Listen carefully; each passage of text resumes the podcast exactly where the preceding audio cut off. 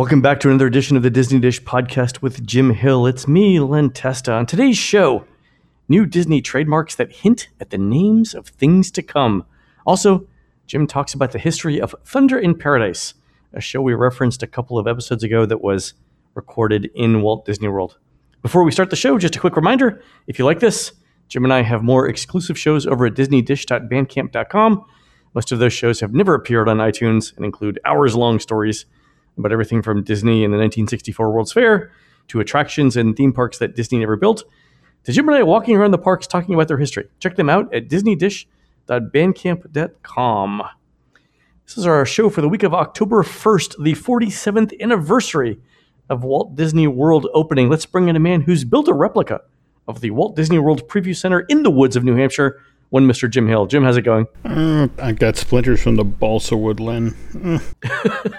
it's just scale, but you know, it's just tough to work with. This isn't your Halloween scare house? uh, Actually, if you you look at some of the stuff that never got built at Disney World, ooh, the scary Persian the resort. Ooh. On an upcoming episode, we'll have to hear about your uh, Halloween Horror Nights uh, preview that you got. That was an interesting time, though. Uh, one quick thing to share: we, we, we finally got to stay in the Aventura Hotel. Aventura, yeah, and got to sit down with one of the managers. And the hotel's only been open for a month at this point, and so just said, okay, so you've had a month of guests coming and going inside of the hotel. What have you learned the hard way? And mm-hmm. this poor woman kind of sighed and grabbed her face and said, You know how you go upstairs, and we have decided to make all of our corridors color coordinated so you get off the elevator and you're either in the green row of the hotel or you're the, the amber or the blue said that was a wonderful idea on paper, which unfortunately we did not take into consideration colorblind guests. Color blindness. as soon as you said, uh, as soon as you said uh, green and red, I was like, uh, various shades of gray for a lot of people. Yes. Yeah, and uh, that's the thing. These hallways are really virtually identical, shooting off into the three different directions off of a bank of six elevators, and it's easy to get turned around in the wrong way. So that's something they'll look at when the next rehab. On paper, that was a great idea. On paper, was a great idea. That's true. Mm-hmm. All right, James, uh, I've been exploring uh, the interaction between Disney and the U.S. government. Mm-hmm. There's some interesting trademark requests that Disney has filed recently that I would like to get your take on, if that's okay.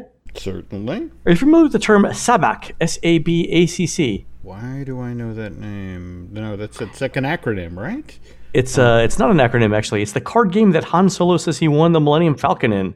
Oh, and interestingly, no. uh, Disney has recently filed for a trademark on this as a card game. My guess is we will see this either for some sort of holiday present or as something to be sold in Galaxy's Edge. I would say it's the latter, but yes, by God, you got to fill up the bazaar with something to buy and and and card games are interesting because you can take them anywhere and play them right? It's not like uh, it's a unique card game. It uh, it brings the story along. Mm-hmm. I, I, can totally see this in a in a gift shop. I wonder if it includes the little wrist thing where you can hide that extra card that you cheat with. A little a little uh, elastic band that goes on your wrist.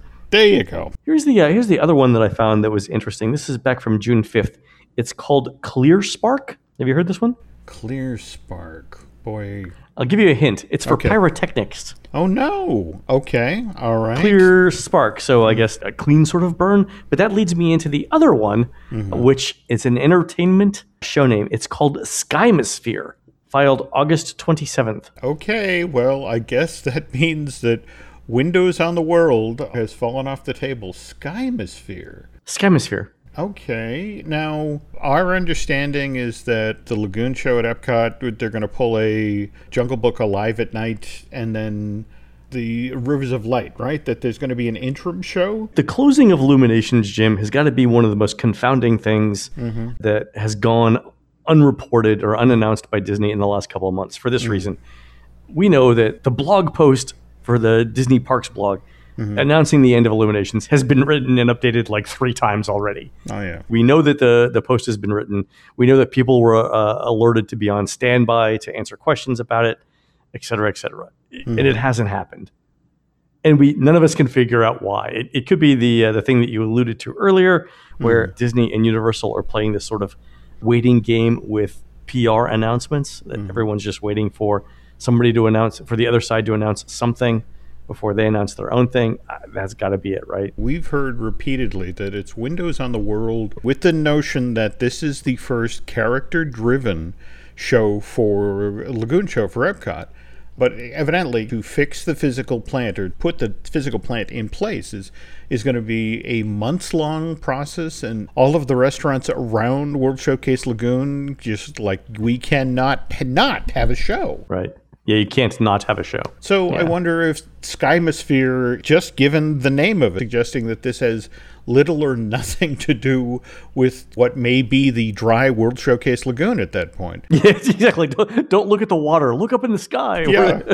Though, you know, the interesting thing when- when I was talking about this work that's supposedly going to be done to World Showcase Lagoon, a friend who loves bass fishing in World Showcase Lagoon was like, well, what are they going to do about the bass? I mean, you know, again, they have this amazing colony. How how do you go bass fishing in World Showcase Lagoon? Actually, you catch those rectangular boats that they do the, the fishing out on Like the pontoon Seas. boats? Yeah, the pontoon boats. They'll let you go into World Showcase with it? Yeah, they actually take you under the bridge for the International Gateway. I understand you get on the dock either at Boardwalk or over at Yacht and Beach Club. I've never heard of this, Jim. Go ahead. And, you know, that early in the morning you will see, and I mean, mind you, we're talking early. Like they get on the boat at 5 and they are done floating out under the bridge by 8.30 or thereabouts. Oh, okay. So that's why I haven't seen it then because it's the it's before the uh, the park is open. Yeah, Okay. but right. evidently the fishing is amazing. How deep is World Showcase Lagoon? I mean, could they take it down to a workable level? it can't be more than like this. I'm, I'm, I'm guessing here six feet. I mean, it doesn't need to be that deep, right? Yeah. Some kind cast member at some point will reach out and and give us the real skinny here. But in order to get this equipment in place for Windows on the World, Temporary show. Okay. yeah, that they need to, to do some hard physical work in the lagoon, which involves damming off certain sections and that sort of thing. And, and Yeah. like I said, you know, just the whole notion of what happens to my bass fishing. So I don't know, but we'll look into it. Speaking of the upcoming construction for whatever replaces Illuminations, I think it's fairly well known that the construction permits for a lot of the activity that Disney does is. Hold on one second. Mm-hmm. Is that out now? Yeah. Oh, Jim, Jim, literally, they just broke the, the Illuminations announcement as as we were talking about Oh my God. Okay. it. This is- All right, Illuminations are until the end of summer 2019. Interesting. So they've kicked it. Wow, literally just broke. Well, there, go, there goes half of that segment. But let's just record it now because we're we're talking about it. Okay. The uh, the funny thing is, is that Disney knows that the construction permits for these things are public documents. In order to hide the true intentions and schedule about some of these things, have you noticed that in the construction permits they're now putting crazy far out dates on the completion dates? No, I haven't. for the uh, permits. So like the, the illuminations ones, the uh, construction around World Showcase Lagoon, the, the end date is 2026.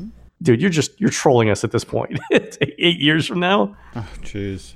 Something like that, where you just you put something that far out.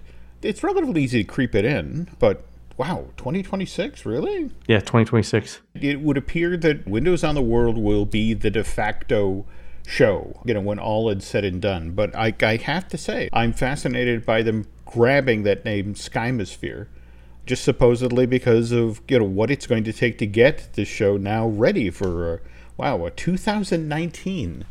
Jeez, that is just nuts. Yeah, that seems like that's fairly far away, don't you think? Yeah, let's face it. When you measure things in theme park time, 2021, the- you know, the, the 50th anniversary. If you talk to anybody at the resort, they're already freaked out. It's five minutes away. Yeah. Just between how they're going to staff, what's going to be up and running, how they're going to, when they're going to do rehearsals. The announcement, to Jim, about the illuminations thing actually has a WOW, W O W, tag in it, which my insider says is a shout out to the uh, Windows in the World name. Ah, okay. There There, we go. go. Okay, so we were right about something. Go figure. All right. All right, let's take a break real quick. We'll come back and we'll talk about Thunder in Paradise. All right, folks, we'll be right back.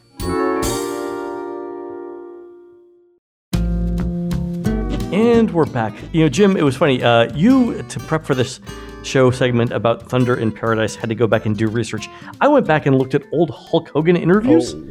Have, ah. have you have you ever seen the the first Hulk Hogan appearance on Johnny Carson. The interesting thing is Johnny looks genuinely unsettled, if I, I remember correctly. He does. Well, first of all, Hulk Hogan is like twice the size Yes, yes. of Johnny Carson. and Johnny Carson basically says, you know, Hulk Hogan comes on, he's like, Well, how do you want to do this interview? And and Carson looks at him and says, looks at Hulk Hogan and says, Basically, any way you want to do this interview is fine with me, sir. Johnny's never looked happier to have that much desk between him and the host. I know it was just classic, and uh, and Hulk Hogan had not yet refined his persona, so he was he was still you know very much getting you're trying to figure out what it was. So he we talked about Hulkamania and stuff like that, but he wasn't the uh, he wasn't the showman yet. He wasn't on you know all the time during the uh, during the Carson episode. It was it was kind of neat to see like how it all all begin. and also they uh, they began it by playing the. Um, the clip of Rocky Three, which I haven't seen probably in a few years, so it was worth seeing again. Anyway, we know that uh, he goes from this small part in Rocky Three to somehow being the star of his own TV show. Hulk Hogan does. In fact, it's funny that you start off by talking about the Tonight Show because the road to Thunder in Paradise goes straight through NBC and oh. actually starts in the fall of 1991, where Baywatch had just been canceled by NBC, and it, completely understandable. It, during its one season that it ran on, on NBC, the 1989-1990 season, it came in 73rd place out of 103 shows that aired on network television. so obviously not a hit, but the star of the show, David Hasselhoff, along with the show's producers, Michael Berk, Douglas Schwartz, and, and Greg Bonann, they felt there was still gas left in the tank. So what they decided to do was reimagine Baywatch as a TV show for the first run syndication market. Now you have to understand this is this is very early on. This is you know two years out from when Star Trek: The Next Generation came out and sort of blew open the doors to like there's big money here. But the reimagined Baywatch launches September of 1991, becomes this huge hit, especially internationally, because face it, you don't have to translate Pamela Anderson jumping up and down into different languages. It, it winds up being watched by thousands of people in the US and 75 other countries. In the end, the show runs for 10 seasons and makes a buttload of money for Hasselhoff, Berk, Schwartz, and Bonann. this is like the best legal team ever. in 1993 that Michael Douglas and Gregory wanted to see if they could make Lightning Strike twice, if they could set up another second hour long show for first run syndication, a show that they could then pitch to the same domestic and international TV stations as their partners who had agreed to, to air Baywatch in syndication. And so the idea that they, they came up with, they wanted something that was similar yet different to Baywatch and so, on the surface, Thunder in Paradise is the show about two ex Navy SEALs who become mercenaries to hire, and they use this tropical resort on Florida's Gulf Coast as their base of operation. But just like every Baywatch episode, you've got that tropical resort, which means there's a lot of young women with itty bitty bikinis parading around in the you know the background as the story's go. going on. But if you're going to create a first run syndicated show that you want to sell internationally, you need a star. And as you mentioned, during this time, right after Hulkamania, there was nobody bigger than the six foot six, 235 pro wrestler Terry Hulk Hogan. And Terry, who'd done a few films, you know, at this point, the cameo in Rocky Three, like you'd mentioned, he wasn't adverse to starring in Thunder of Paradise. His only condition was appearing in the show. He wanted it to be extremely convenient. He didn't want to schlep all the way to Hollywood whenever it was time to shoot an episode. And given that Terry and his family lived in Clearwater, Florida. Well, that's where he wanted to shoot. Oh, I didn't know that. He lived in Clearwater? Yes. Oh, jeez. Okay. He's like, ah, I didn't even go to work. I'll be yeah, home by well, five. That's it exactly. You know, he wanted them to shoot Thunder in Paradise in and around Tampa and St. Pete. And that's what they agreed to do, or, or, at least, you know, when it came time to shoot the pilot in 1993. But when this first run syndicated show got sold to 107 markets worldwide and then got picked up for series, then, well, that's when Michael Douglas and Gregory had to go to Terry and say, We have a problem. Tampa St. Pete has no professional television production facilities. And it's one thing to shoot the pilot here, building a production company mostly out of folding chairs and coat hangers. But, you know, if we're going to churn out 20 episodes of the show a season, we're going to need to yeah. relocate to some place that has professional television f- facilities. And I'm told that Hulk really flipped out about when he got this news because it was like, as you mentioned with your Johnny Carson story, not a guy you want to get angry. Yeah. If you're going to make people mad, make it smaller. There we go. There we go. Mad. So he thought, I got to go to Hollywood. Little strategy. And it's like, no, no, no, no, yeah. no, no, no. We're not going to Hollywood. Uh, look at Disney MGM Studios. It's only 100 miles away from Clearwater. And at this point, we're five years into Disney World's third gate being open. And while it's hugely popular with the public and, and will become even more so in 1994 with the opening of Tower of Terror, the film and production side of Disney MGM, it, it's seriously lagging at this point. It genuinely embarrassed the managers of Disney World's third theme park that its tourists toured those very expensive to build, glassed in, soundproof corridors that ran along the tops of sound stages one, two, and three all the backstage tour basically showed you were empty sound stages with nothing going on which is why, as soon as they found out that Thunder in Paradise was thinking of changing its base of operations from Tampa to St. Pete, Disney jumps mm-hmm. in. They're desperate to get this thing. So they, they offer ridiculously low terms with the hope that Disney MGM would actually come in under Universal Studios. And sure enough, November of 93, Disney learns that Universal is out of the running.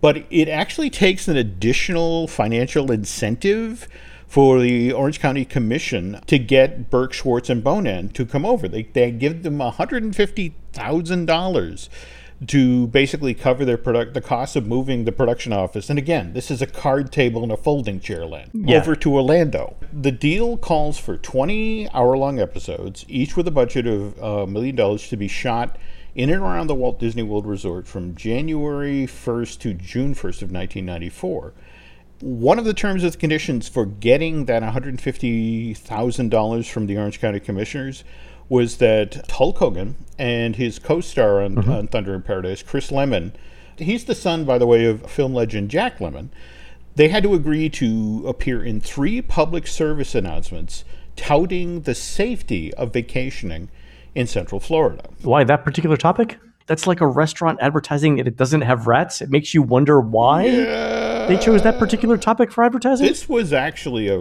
a pretty serious, scary time in the Florida tourism market. September of 93 a German couple that was vacationing in Miami. Oh, right. They got killed. Yeah, I remember yeah. this. They were shot, right? And they were targeted with, with the style of robbery known as bump and rob.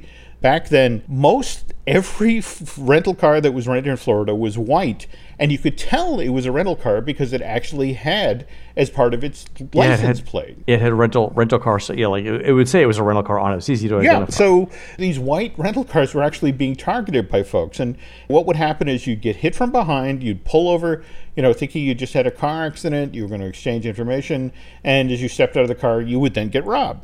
It turns out that this this German couple were the seventh and eighth foreign visitors to be killed while vacationing in Florida in 1993. And suddenly yeah. there's all this negative coverage about is it safe to vacation in Florida? And the thing that really brought it home that this was a huge story, that there was this skit on Saturday Night Live that actually ran on the October 2nd, 1993 episode where they, the, the late, great Phil Hartman who did one of the most amazing impressions of Michael Eisner. Hi, I'm Michael Eisner. He, he stands there with a map of Florida, and it's like, well, look, Florida's a giant state. I mean, you think about it, Miami is basically in southern Florida, where where if you, you look at Orlando, I mean, we're way they up up here in, in northern Florida. Disney World's practically in a whole different state just the fact that Saturday Night Live was making jokes about this bump and rob incident two weeks after the tourists were killed tells you a lot about Florida's state of mind. So it was like it was seriously yeah. no joke as far as the Orange County commissioners were. It's about let's get word out about that it's Orlando, specifically Orlando, is safe to visit in these public service announcements. Anyway, Thunder Paradise begins shooting January of 1994, and almost immediately Disney World managers begin to have second thoughts about this show, with a lot of the concerns being centered on the Grand Floridian Beach Resort. See, in the pilot, that tropical resort that I mentioned, they had shot it at the Loews Don CeSar Hotel at St. Pete. Mm-hmm. In order to have continuity with, with you know what the pilot had done, they they needed another beachfront resort, and the Grand Flo was the brand new hotel. And they thought, okay, let's showcase this as opposed to the Poly. But January to June, they're shooting all of those Baywatch esque scenes down by the sand, and there's all these young ladies in their tiny bikinis. And but the problem is that because they have to shoot all these scenes, the people actually paid to stay at the Grand Flo can't get down to the beach. They're constantly being shooed away by production people. And in fact, I'm told that one of the reasons that the Grand Floridian dropped beach resort from its name and, and went with Grand Floridian Resort and Spa It was one of the things if we get the beach out of the name, people will stop obsessing about I need to get down to the beach. That's actually not a bad idea. Yeah. But of course, their beachfront faces onto Seven Seas Lagoon, and the signature vehicle that these two ex Navy SEALs rode in, the Thunder, was this giant souped up cigarette boat that, again, according to the mythology of the show, can go 200 miles an hour. 200 miles so, yeah, they, okay. they, would shoot a lot of footage that was undercranked if it through the water. But it made a ridiculous amount of noise whenever they fired it up. And the folks who ran the Magic Kingdom are like, it was so loud it was drowning out the area music on Main Street USA. It would drown out a lot. It'd be like the uh, the Speedway. You, you know, occasionally you could hear the Speedway from the Magic. That's it Kingdom. exactly. You know, same thing. And and it, in fact, our you know, I will tell you that from chatting with the then manager of the Wilderness Lodge, that whenever they did events in the, the raceway, they had to comp a lot of rooms because yeah. of, of noise complaints. And this was also kind of the same issue with Thunder in Paradise. And, and speaking of large noises, you know, the people out in Hawaii Hills still talk about how when they were shooting a, a terrorist themed episode, the Thunder in Paradise crew actually blew up the old Hotel Floridian, a 70 year old structure that first they knocked holes in the roof, and then they put 300 gallons of gasoline in drums throughout the building and then blew it up with multiple cameras filming this thing. And people could feel the blast, not just hear it, but feel the blast from miles away. It would be lovely to tell you that just like Baywatch, this was a monstrous hit right out of the gate, but when episodes actually began airing in syndication in March of 1994, it was great that 155 people had jobs in production on the show yeah. at, at, Disney MGM Studios. Likewise, the hundreds of extras, although those young women from Florida in teeny tiny bathing suits, they got paid. The finished product left a lot to be desired. It could. This was a show that couldn't decide what it was. It was basically a live action cartoon that was too silly for action fans, and and to be honest, it also had too much gratuitous TNA really to appeal to family friendly crowd that, that knew Hulk from his WWF days. So, uh. but on the other hand, if you talk with Disney fans, they have a soft spot in their heart for Thunder in Paradise, largely because if you look past Hulk Hogan and Chris Lemmon, you know, as they're pretending to be mercenary, it's for hire, you get to see what the resort looked like 25 years ago. And here's one episode where, God help me, Len, it's called Sea Quentin as in San Quentin, the, the California prison, only this is a prison that's underwater. An underwater prison? So they shot it at Sea Base Alpha. Oh, did they really? Yeah, so you, you get oh, to see. I know what I'm watching on YouTube tonight, Jim. It's the old color scheme, the old look whenever they, they went to the Middle East, they shot around Morocco. What's kind of funny, I guess, at one point in one one of the episodes where they're, they're shooting in Morocco, right after the gratuitous camel walks by, you can kind of look over their shoulder and it's like, yeah, they're in the Middle East, so why is the Mexico pavilion in the background? Who's, who's the pyramid you know, doing back there? And sometimes they were genuinely clever how they'd mix things up. There was one episode eight of the series, Changing the Guard it's set in Europe. So at one point you have the guys drinking in the Rose & Crown pub, but then they have to go rescue somebody in a castle. And so, which castle do they use? Of course, Cinderella Castle. The one episode, though, that I find a little troubling, plugging back into that whole German tourist being killed thing. Episode sure. 19 of Thunder in Paradise, Blastoff, actually shows Hulk taking his TV daughter to the Magic Kingdom and we get to watch them ride classic Fantasyland rides like Dumbo the Flying Elephant, the Mad Tea Party, But at one point during the series, just to make sure that that check clears from the Orange County Commissioner's office, Hulk actually supposedly turns to his daughter and goes, Isn't it safe here? I really think it's safe. No one would ever shoot me here. Maybe I'm getting, I'm, I'm, paraphrasing it wrong, but if, if somebody could rewatch the episode. I, I think the public, especially the European traveling public, nothing to nothing to fear, brother. For me, I don't know. There were just so many weird moments in it. I mean, yet they picked the oddest settings sometimes for dramatic happenstances. I mean, for example, there was one episode built around the fact that Chris Lemmon character was having flashbacks from when he had been a POW. But the way they set it up is that he's touring the greenhouse in the living with the land section of the, the land pavilion. And it reminds him of Nam? No, he sees his tormentor taking the tour. You know, it's just, oh, hi, good to see you here. oh, funny times. I don't know. All right, so anyway, about the same time that that episode is being shot, Hulk and Chris Lemmon shoot those public service announcements. This is spring of 94. And just as production of the first and only season of Thunder in Paradise wraps. And it wasn't until October of 1994 that Berk, Schwartz, and Bonann decided officially decided to pull the plug on, on Thunder in Paradise. I'm told that the ratings reportedly were strong enough, especially internationally, to warrant a second season, but Hulk was reportedly tired of making the 100 mile commute from his home in Clearwater. And that and then sense. when you factor in the folks at the resort were getting tired of dealing with guest complaints at the Grand Floridian. Yeah, just no one was happy for what they were yeah, getting back. And, you know, same thing with the noise pollution. So the show basically falls through the cracks. It gets canceled because the star of the show and the principal production facility and primary location didn't want to recur- return the project. And Berk, Schwartz, and Bonann wanted to keep the franchise alive. They, they actually proposed that, well, all right, let's reinvent this as a series of standalone movies for the video premieres. And to keep Hogan happy, these straight to video Thunder in Paradise movies oh. would be oh. shot in and around Tampa and St. Pete, just like Terry wanted. But it was too little too late at that point. In fact, 20 years later, Hulk Hogan finally gets the sort of TV show that he wants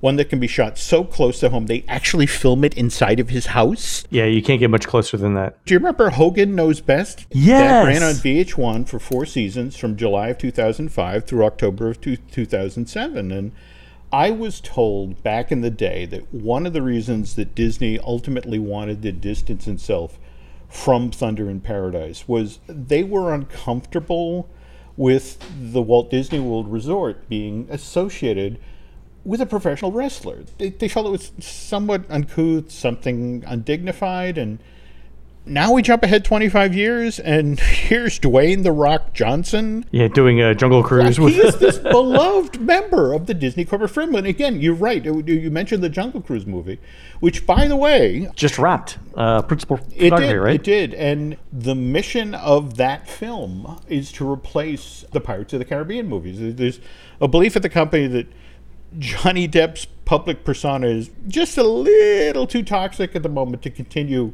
with those films. There's hope that five years, ten years down the line, they can circle back on them. But to sort of fill that gap in the franchise schedule, Jungle Cruise is totally positioned as the first of a series of movies for me, it's like, how do you get a series out of the Jungle Cruise? It's like, oh my God, we're trapped in the hippo pool for an hour and a half. Is that even yeah. possible? Wow. Well, anyway, there is Thunder in Paradise, and why we only got the one season of that show, which is beloved by Disney fans who look past.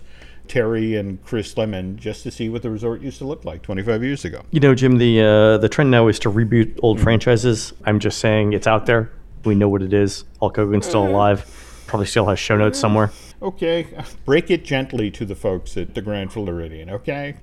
exactly. Guess what's coming back? More of what you like. All right, folks, you've been listening to the Disney Dish podcast with Jim Hill. Don't forget, we are produced fabulously by Aaron Adams. Please go onto iTunes, Stitcher, or make up a sign for your next WrestleMania trip. Tell us what you would like to hear next on the show. For Jim, this is Len.